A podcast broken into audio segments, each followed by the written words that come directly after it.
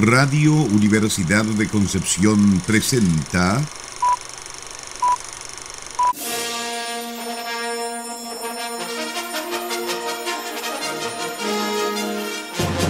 De película.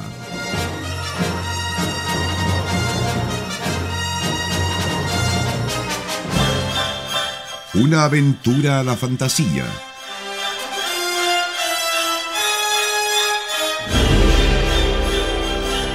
un paseo por las imágenes que guardan tu memoria.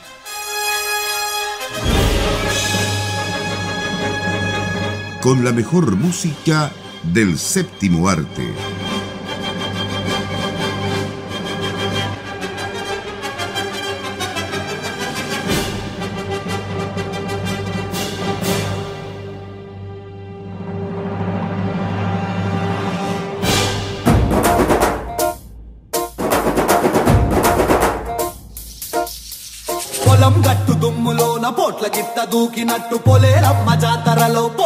Muy buenas tardes, estimadas auditoras y auditores de Radio Universidad de Concepción.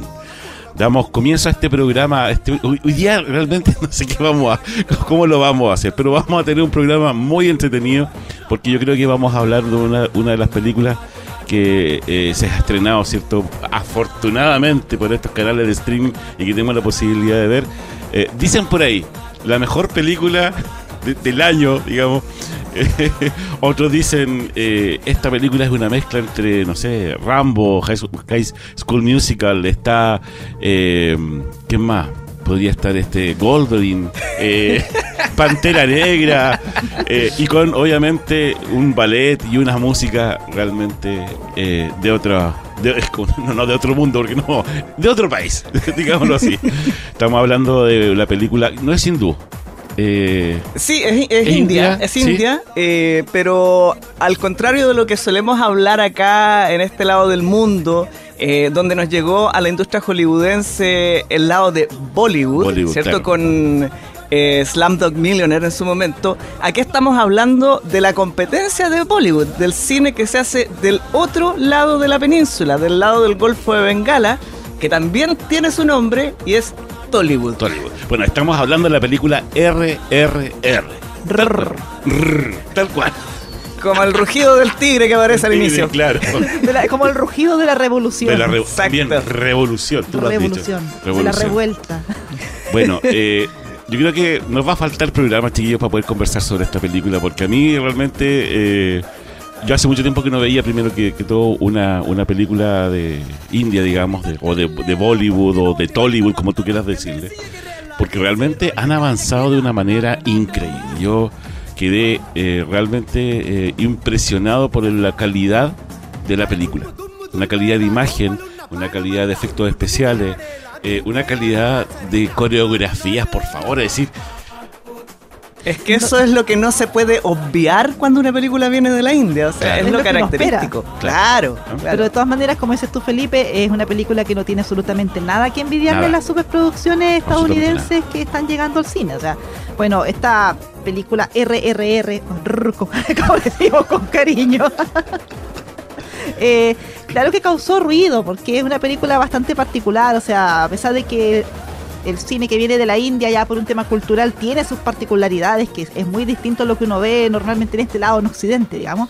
Esta película además es, bueno, piensen que es la película más cara hecha en el cine de la India hasta el momento. O sea, pusieron cualquier cantidad de, que se nota. de millones, bueno, traducido millones de dólares. se nota. Se nota. Eh, fue furor de taquilla también allá, la crítica en general también la alabó bastante. Y es que toma dos figuras eh, históricas de la India, de la, de la revolución, digamos y crea una historia ficticia alrededor de ellos que en, palabras del propio director es como dos superhéroes que se conocen y se hacen amigos, o sea, porque investigando sobre estas figuras el director se dio cuenta que en algún momento estuvieron como en la misma ciudad, por ejemplo, y él se preguntó, oh, ¿qué habría pasado si hubiesen sido amigos? Y bueno, ahí está la no solo eso, sino que Pasa que estos dos personajes históricos, si bien han sido documentados, eh, ambos cuentan con un periodo en sus vidas de lo, de lo que no se sabe nada. Claro, es, como, el misterio. claro, entonces justamente acá los guionistas especulan sobre qué es lo que podía haber pasado en esos años oscuros y los juntan y los hacen amigos y más que amigos pareciera a veces en la película, porque esto tiene de todo, si tiene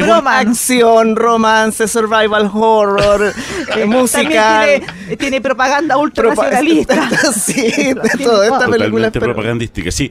Eh, como les decía, eh, parece un romance eh, esta amistad, digamos, entre, estos dos superhéroes eh, y que realmente mm, al final, sobre todo, ¿cierto? Uno se da cuenta lo famoso y lo querido que era entre el pueblo estos dos personajes, es decir, cómo los eh, subían casi a la categoría de semidioses.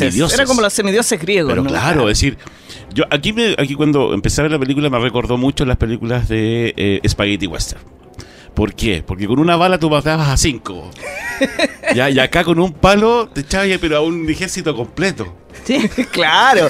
Y eso, eso de partida es lo interesante, porque esta película está planteada como drama y acción. Ese, ese Entre muchas otras claro, cosas. pero esa es la definición que aparece, digamos, en las redes, si uno lo busca desde IMDB hasta Wikipedia.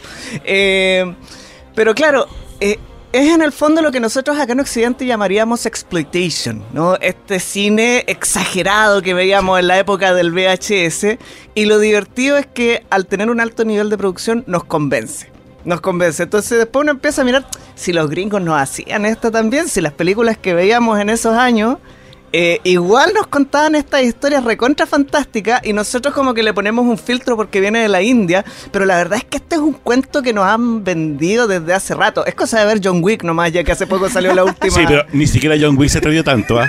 yo creo que, claro, también hay un tema como de la época en la que estamos viviendo, porque es cierto, o sea, si uno ve el cine hollywoodense de los años 90, 80, claro que hay harto de propaganda y América y en fin. Pero en los tiempos que vivimos hoy en día, igual es chocante ver ese discurso, porque claro, eh, de alguna manera en Occidente ya estamos entrando en esta etapa en que ya no creemos las autoridades ni las instituciones, estamos cuestionando bastante el eh, Occidente en general. Entonces es un poco chocante ver una película que tan abiertamente es súper ultranacionalista, o sea, aquí en este caso, bueno, no digo que los británicos hayan sido unas blancas palomas en la época en que está, tenían ahí la invasión en India, pero ellos son unos villanos terribles, o sea, no hay ningún punto que los pueda redimir, salvo un personaje que porque un interés amoroso de, alguno de los protagonistas. Pero los quedan súper mal parados, y, la forma en que e, ellos eh, empiezan a ensalzar todo este tema de viva la patria y con la bandera, cuando rescatan a un niñito, por ejemplo, y con la bandera que ah, libertad, y ni hablar de la escena final, o sea, el último baile con las figuras que aparecen ahí revolucionarias. Y yo les decía a los chiquillos fuera de micrófonos como que en una canción al cierre de una película aquí en Chile pusieran, no sé, a Manuel Rodríguez y un montón de otros revolucionarios. los carreras. claro, sería súper chocante para nosotros. Entonces, que pero, pero bailando con una estética de la primera orden, más o menos. a, los ritmos de rojo, fama contra fama. Entonces, para nosotros sería súper chocante algo así hoy en día. Y llama la atención que, bueno, ahí está el tema cultural, que, que haya sido tremendo éxito de taquilla y llega a su público al final. O sea, ellos tienen súper claro que es una versión ficticia de estos dos personajes que estoy hablando, bueno, ahí los pueden buscar después en Wikipedia.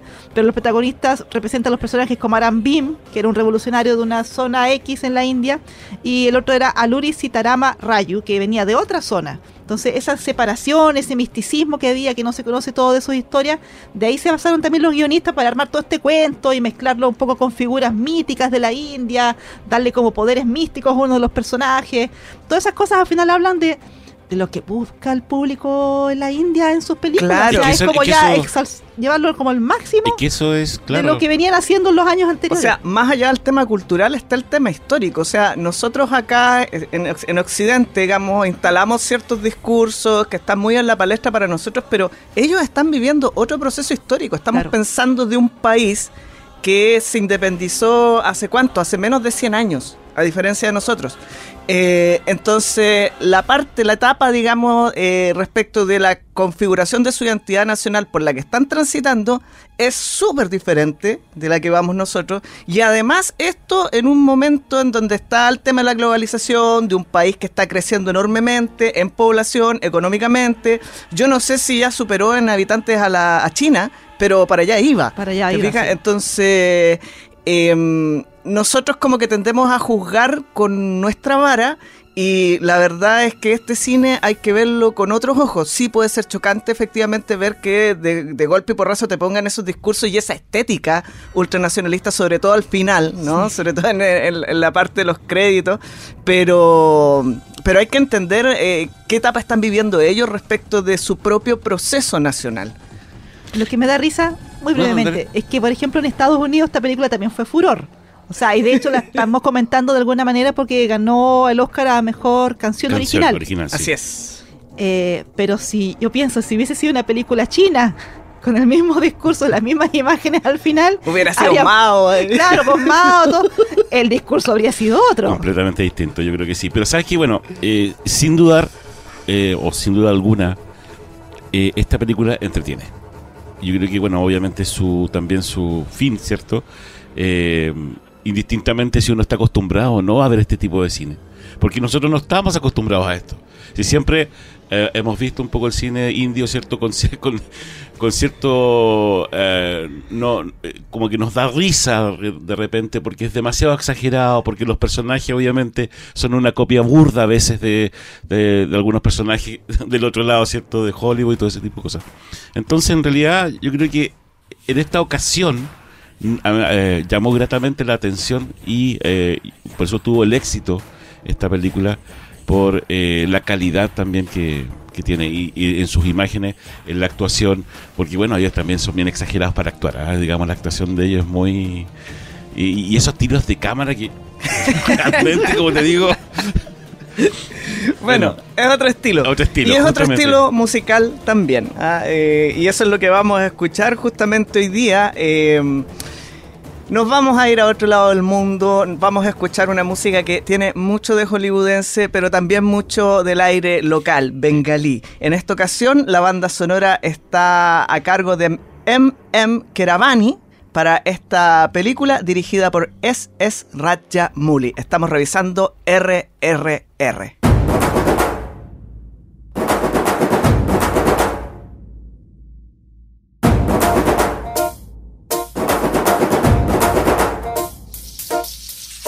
పొలం గట్టు దుమ్ములోన పోట్ల గిత్త దూకినట్టు పొలేరమ్మ జాతరలో పోతరాజు ఊగినట్టు కిర్రు చెప్పులేసుకొని కర్ర సాము చేసినట్టు మర్రి సొట్టు నీడలోన కుర్ర గుంపు కూడినట్టు ఎర్ర జొన్న రొట్టెలోన మిరప దొక్కు కలిపినట్టు నా పాట చూడు నా పాట చూడు నా పాట చూడు నాటు నాటు నాటు నాటు నాటు నాటు తీర నాటు నాటు నాటు నాటు నాటు నాటు నాటు కూర నాటు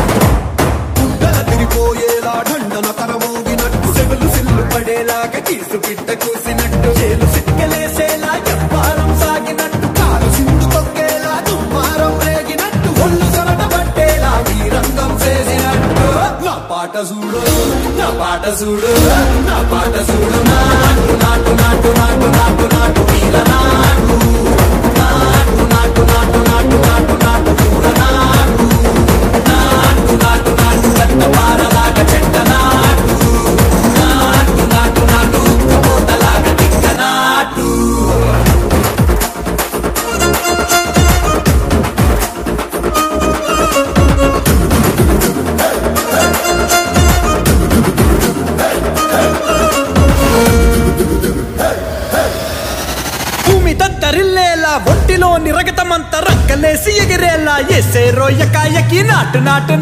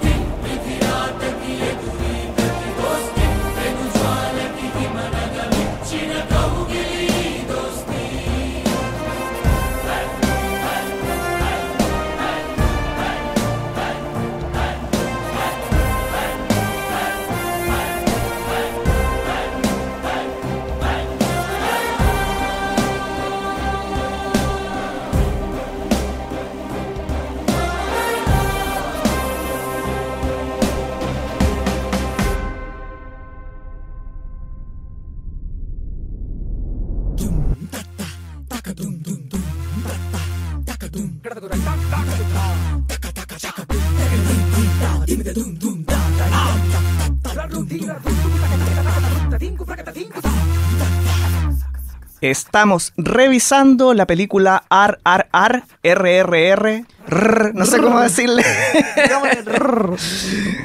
eh, dirigida por S.S. Rajamouli, eh, música en esta ocasión compuesta por M.M. Bani claramente una intención de aproximarse al cine hollywoodense. Recuerdo lo que habíamos dicho eh, la semana anterior, ¿no? La película alemana, una de las cosas que tenía que la arrastró al Oscar fue justamente esto de parecerse al cine hollywoodense.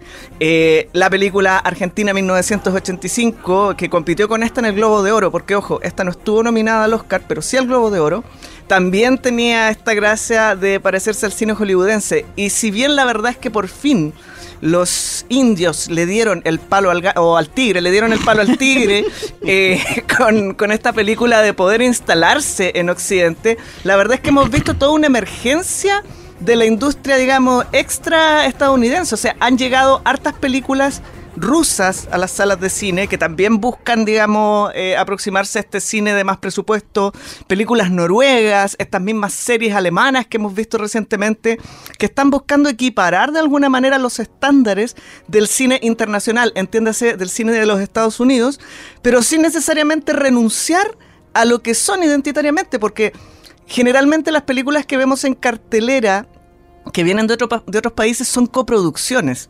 Y en este caso no es así. Y ya hubo, me recuerdo antes de la pandemia, una película india que estuvo un tiempo en cartelera, que también tenía, digamos, esta característica de ser una gran producción, de durar como tres horas también. Entre canción y canción. Claro. Bueno, lo, lo divertido es que acá, dentro de todo, esas tres horas se pasan volando. O sea, uno las siente porque mal que mal son tres horas, pero se pasan volando porque es muy divertida. Eh, entretenida para bien y para mal, porque eh, hay que decirlo, igual nos reímos en varios momentos, o sea, la exageración... Sí, no, sí, eso es... Eh, eso es verdad, digamos como, dije antes, ni John Wick se atrevió tanto. es que las tres escenas iniciales, primero, lo que, lo que tú decías justamente de este personaje enfrentándose con un palito a toda una horda. Luego tienes a este segundo personaje enfrentándose a un tigre y demostrando más destreza y agilidad que el tigre. Y luego tienes la escena donde los juntan los dos en el puente con este choque de manos, ¿cierto? Eso fue lo más romántico que he visto en muchos años. Romanticismo en, su esplendor. es más romántico que el toque de manito ahí con Jane Austen en Orgullo y Prejuicio. Oh. no, nada supera eso. Pero sabes que hablando sobre eso, eh, a nivel de guion, a nivel de estructura, me pareció súper interesante porque también es una narrativa que uno no está acostumbrado a ver. Y me da la sensación que por lo menos en esta clase de producciones eh, tiene harto casi como de tragedia griega, casi como estar viendo una obra de teatro. Eh, la forma en que se ponían los actores, por ejemplo, cuando cerraban algunas escenas clave en que el protagonista caminaba hacia la cámara y el resto de los actores se ponía atrás como un ensamble, es súper teatral. Eh, la estructura del guion que va pasando como por episodios, o sea, de hecho tiene como tres introducciones esta película en que te presentan los personajes, pero cada episodio es súper marcado, separado con una con un título, digamos, con una gráfica que, que eso es algo que uno no ve en el cine occidental, pero para nada. El significado de cada una de las R. Por supuesto, que te van explicando eso y te muestran que este personaje es fuego y te muestran por qué, este personaje representa el agua y te muestran por qué. Y cada, no es como cada escena, pero es como cada conjunto de escenas, cada episodio, digamos, que va pasando como por distintos géneros cinematográficos. Es un acto. es un acto, exactamente. Tiene como 10 actos esta película. Y cada acto tiene su propio género cinematográfico. O sea, pasamos en un momento de la acción, al romance, a un drama bélico, a una tragedia, al otro romance del protagonista, al baile. Las mismas canciones también me recordaban todo este tema del coro de lo, del teatro griego, que las canciones no estaban porque sino que te explicaban las intenciones de los personajes lo que estaba pasando. Entonces, es súper distinto. Con una coreografía a lo Jim Kelly, pero sobrehumano. Oye, pero la, canción que, ganó el Oscar, que Natu Natu o Nachu Nachu, según el idioma en que lo vean, porque el, idioma original de esta película es telugu, pero la versión que está en streaming está en indio. En indio. Lamentablemente, porque ahí tiene harto tema de lip sync, que bueno, pero es lo, es lo que llegó acá. pero, o sea, la coreografía es impresionante. O sea, uno sabe cuando ve películas de, la India que uno espera baile, canciones, pero yo creo que ya se superaron ellos mismos. Sí, es para quedarse sin rodilla ese, baile. Yo realmente no, no, me gustaría, digamos. subir el video TikTok. no, quiero conservar mis piernas. También.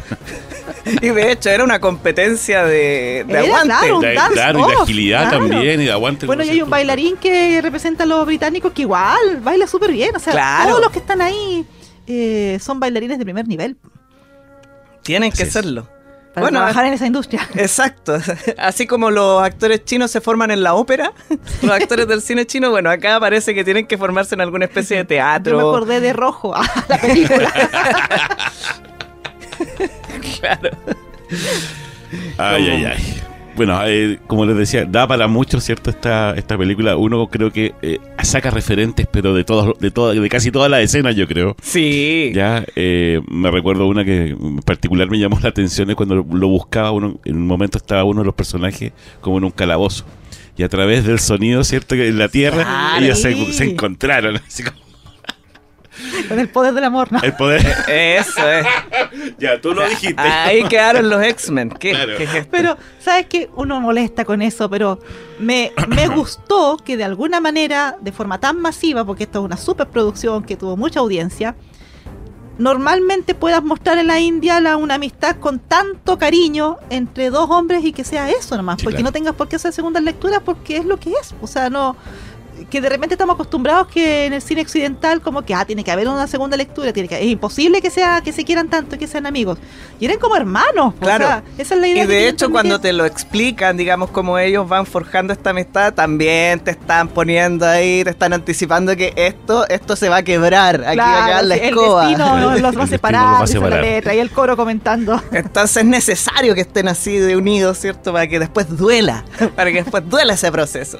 Y aparte que la película en ese sentido da muchas vueltas. O sea, tú sabes que ese momento es inevitable.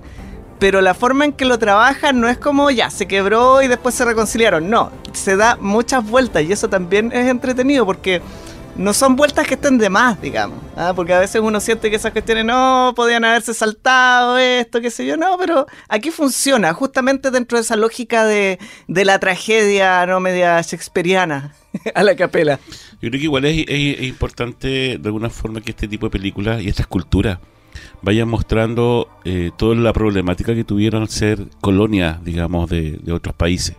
ya eh, A veces, la, bueno, eh, a la gente a veces no le gusta leer mucho y, ni enterarse de ese tipo de cosas, pero el cine, digamos, trae cierto a la, a, la palestra este tipo de, de, problemas. Así como vimos la semana pasada cierto la película alemana que ganó a mejor película cierto de, de no habla inglesa que de alguna forma me gustó porque no glorifica la guerra sino que es una película de guerra que no glorifica la guerra ¿Ya? Y en este caso, bueno, ellos muestran toda la opresión y toda la problemática como sociedad, como país, como cultura que tuvieron lamentablemente eh, por la colonización británica. ¿Ya? Y, yo no creo que tienen que haber sido solamente ellos. No, claro, hay, un montón de otros países. Pero que lo muestren para los ojos occidentales, yo creo que estaría está bastante bueno. Lo que no te están mostrando acá, por ejemplo, y a propósito del discurso nacionalista que aparece, es que internamente también había divisiones, y el tema de las castas. las castas, claro.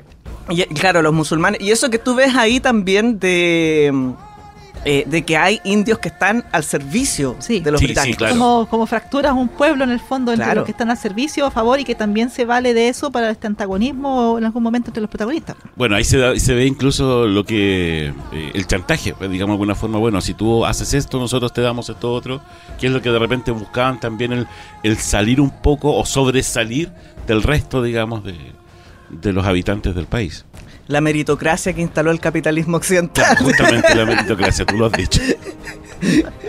Y con ese comentario. Vamos a la música.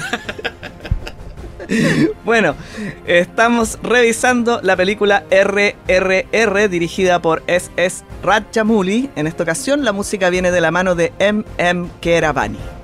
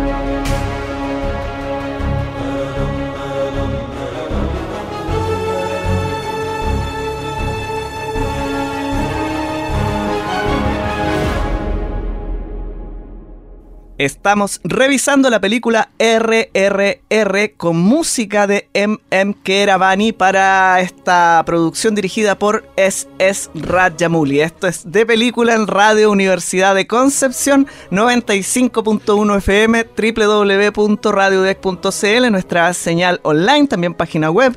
Recuerde que ahí están las noticias de nuestra radio, también los podcasts que estamos en redes sociales a través de Facebook, Twitter e Instagram y nosotros su programa de película temporada temporada número 23 a través de Facebook e Instagram. Y tuve que cerrar los ojos para no reírme mientras decía eso. Pero es que, es que afuera del micrófono comentábamos que esta película como que la hicieron con una flota de combate, así, Claro. con el acorazado es, es Rayamul y el otro acorazado MM, que era Bani. Es, es un- es una tradición al parecer en la India eh, que no aparecen los nombres, aparecen solamente las iniciales más el apellido, porque recordemos que cuando se hizo Slamdog Millionaire, el compositor era A.R. Rahman y yo hasta el día de hoy no La tengo R. idea qué significan la A y la R.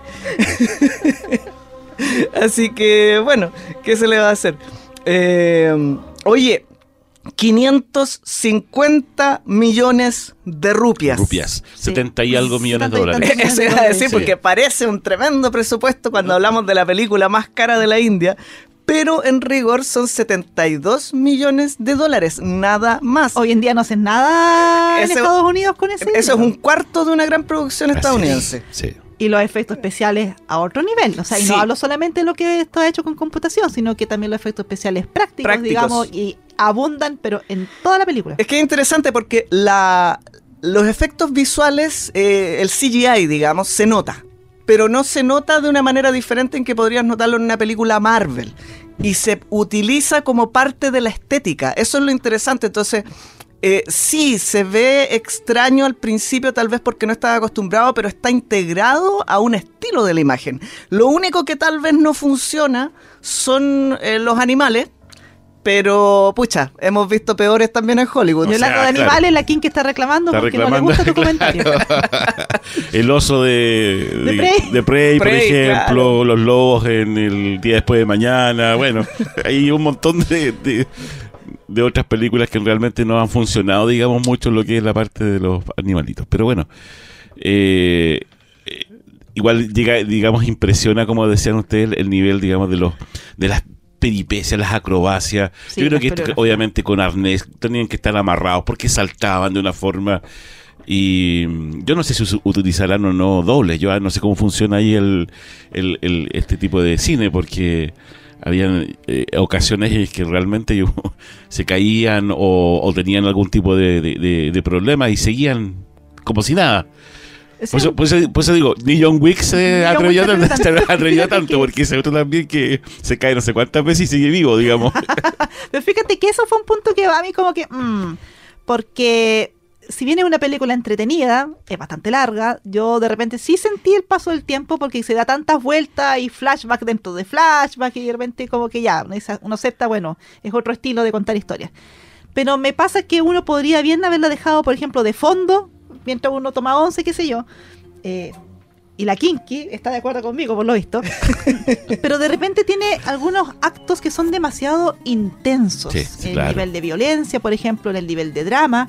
Y están súper bien hechos. Entonces, igual a uno lo, lo impactan. Entonces, como que, por un lado, podría ser una película simpática para ver así de una forma relajada, pero como que esto, la inclusión de estos elementos no permite que sea que sea esa clase de película. Entonces, o uno está dispuesto hasta las tres horas y tanto y verse toda la película de una, o no es una película que uno puede decir, ah, para pasarle un rato y entretenido. No es tardes de cine. No es tarde Claro, de porque cine, no, no, es solamente que, ah, que entretenía la película, que chistosos los bailes, o sea, también tiene momentos bastante intensos que, que te sacan un poco de eso. Y ahí uno se pregunta, bueno, ¿qué pasó con la comedia romántica que estaba viendo hace 10 minutos? ¿Qué pasó con la película Disney que estaba claro, viendo? exactamente. High Musical. High School Musical, ahí está. Oye, pero de todas maneras yo creo que es una película que hay que ver. Eh, a ver, otra cosa que quiero destacar a propósito antes de ir al comentario es la fotografía. También tiene unos sí. momentos con una excelente fotografía, independiente que no sea tampoco lo que acostumbramos a este lado del mundo. Eh, pero como decía, una película que hay que ver porque mal que mal, o mal que bien, mejor dicho, está marcando época. Está marcando época, es decir, pensando en la última película que entre comillas venía de la India, que había tenido éxito acá, estamos hablando de Slumdog Millionaire, que gana el Oscar a la mejor película, que claro, tiene un- música por un, eh, compuesta por un eh, indio, pero es dirigida por Danny Boyle, es decir, dirigida por un británico. Colonialista todavía. en cambio, ahora, ahora sí vemos que este cine del otro lado del mundo se está insertando de una manera más directa en Hollywood. Por la película que vimos la semana pasada, por esta película y por hartas otras cositas que están ocurriendo y que es- da como para pensar que si se le está torciendo o no la mano a Hollywood de alguna manera, porque la tendencia era que ellos siempre absorbieran, ¿cierto?, el cine de otros países para refrescarse un poquito, para ganar originalidad, y aquí es otra cosa, que es el otro país te está invadiendo, literalmente te está invadiendo, eh, y ya no necesariamente a través de las salas de cine, sino a través del streaming. Eso te iba a porque decir. también, También. es una película de la productora Netflix. Así es. Bueno, y, y posiblemente se venga una secuela. Sí, primero lo negaron y Primero después dijeron, negaron, en realidad igual estamos dando una vuelta. Sí, puede ser, sí, sí. Están eh, todos esperanzados en que esto va a ser una franquicia a lo, a lo Marvel. Ahí sí que va a ser Gandhi con metralleta. Claro. ya que no lo pusieron en las imágenes. Claro, ahora salió. Eso ahora falta nomás. Sí, eh, ahora sale. Ya, hay que empezar a despedirnos ya, porque nos está mirando feo Sarita, así que... No soy yo en la kinky. Eh, bueno, nos despedimos por este fin de semana de nuestro programa. Eh, continúe nuestra sintonía, ¿cierto? Porque eh, luego viene... Eh, más programación de Más programación. Y a las obviamente. 21 horas, Vuelve. el regreso triunfal de ese programa tan vilipendiado por nosotros, pero que tiene un valor cultural de rescatar la música de concierto chilena. Así es. Innegable. Es primera vez y última que voy a decir cosas buenas. Crónica Nacional con Nicolás Comienza temporada número 15, una obra súper interesante. Así 15 que- años ya... Se están cachiporreando hace rato Wow. porque son 15 años. ¿ah? 15 años. Harto tiempo. es. Sí, sí. Es que yo no me había dado cuenta hasta que empecé a grabar la temporada. Dije, oh, por Dios. Pero Ya bueno, temporada así es. 15. Vámonos entonces. Ya, entonces siga la sintonía de Radio Universidad de Concepción 95.1 FM y en www.radiodec.cl y en todas nuestras Redes, Redes sociales. e insociales. y, Y antisociales. Y asociales. ya, quedemos ahí mejor. Qué Chao, chao. Chao, chao. Chao, Nos chao. vamos. Chao, chao.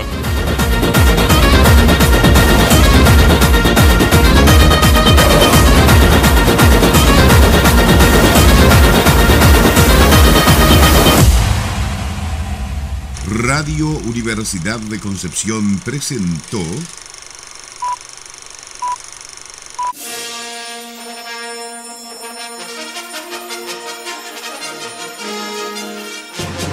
de película.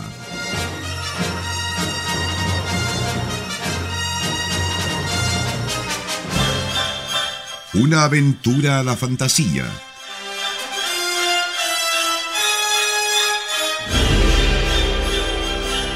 Un paseo por las imágenes que guardan tu memoria.